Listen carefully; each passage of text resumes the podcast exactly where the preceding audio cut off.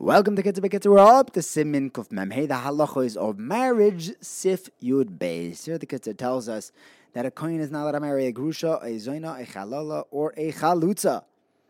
What is the definition of a halachic zoina? That's even if she was forced to have a forbidden relationship before or even during marriage. That gives her halachic status of a zoina, and she's now usher to marry a kohen. What's a chalala? A halala is a woman who was born from a kohen who married a woman who he was not allowed to marry.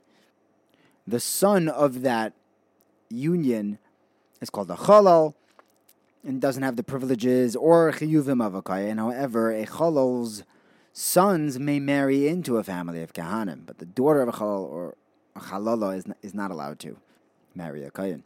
In Sif Yod Gimel, the Kitzur tells us that any woman who is widowed or divorced has to wait 90 days before remarrying. 90 days starting from the day after the divorce or the death of her husband, and excluding the day of her new marriage. We want to make sure that there's uh, no chance that she's pregnant during these these months, and then we won't know whether the child is from the first or second marriage. Even if she's a woman who is not able to have children, even if her first husband is overseas, so or in prison, it doesn't matter that she wasn't able to be impregnated by the first husband. Even if she had a miscarriage between the death of the first and second husband, or, or divorce, and between that and her remarriage, that does not allow her to marry within 90 days. She's not even allowed to get engaged during those 90 days unless the fiance swears that he will not go into her house during that period the exception to this halacha is if someone is remarrying his grusha, then he does not need to wait, because either way he would be the father of that fetus. Sif Yodala, the Kitzur tells us that if this widow or divorcee is pregnant or nursing, she's not allowed to get married until that child is 24 months old. Because if she were to become pregnant while she's nursing, her milk wouldn't have that nourishment for her first child, and that would endanger that first child's health. However, if she's still married to the child's father, then we're not choishesh for that, because we'd assume that the father would provide uh, additional or alternative nourishment if uh, for this child if it became necessary. But we can't assume that regarding her new husband. So the Chachamim answered getting married until that child is 24 months old. That's when a, a child ordinarily stops nursing. Rav Moshe talks about allowing a woman to remarry even after a shorter interval. Today, when women don't nurse for this long. Now, even if she gave birth after she was divorced or widowed, and she didn't begin nursing yet, she still has to wait till that child is 24 months old.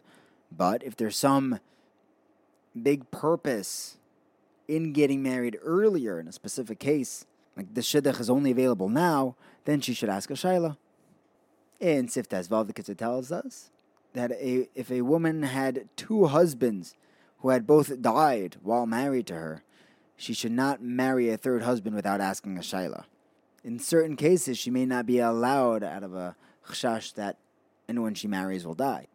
And Sif Tes Zayin, the Kitzur says that a woman who hears that her husband died somewhere overseas, even if she heard this from many people, she should not remarry it before asking a shaila. She's considered married until Beis Din says she's.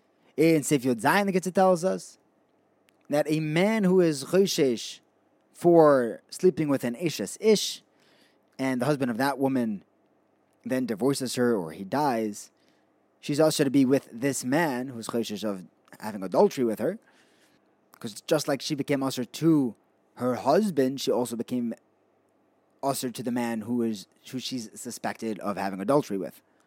This halacha is where we have it applies when we have a significant evidence that she had in fact been with this man, where the husband is now chayiv to divorce her, and then he he died or divorced her.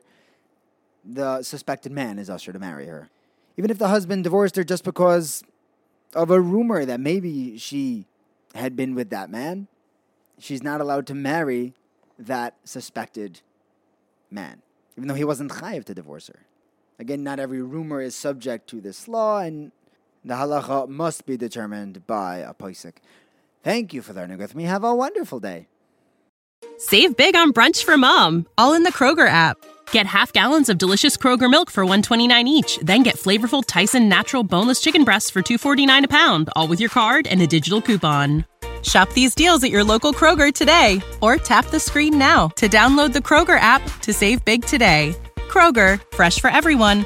Prices and product availability subject to change. Restrictions apply. See site for details.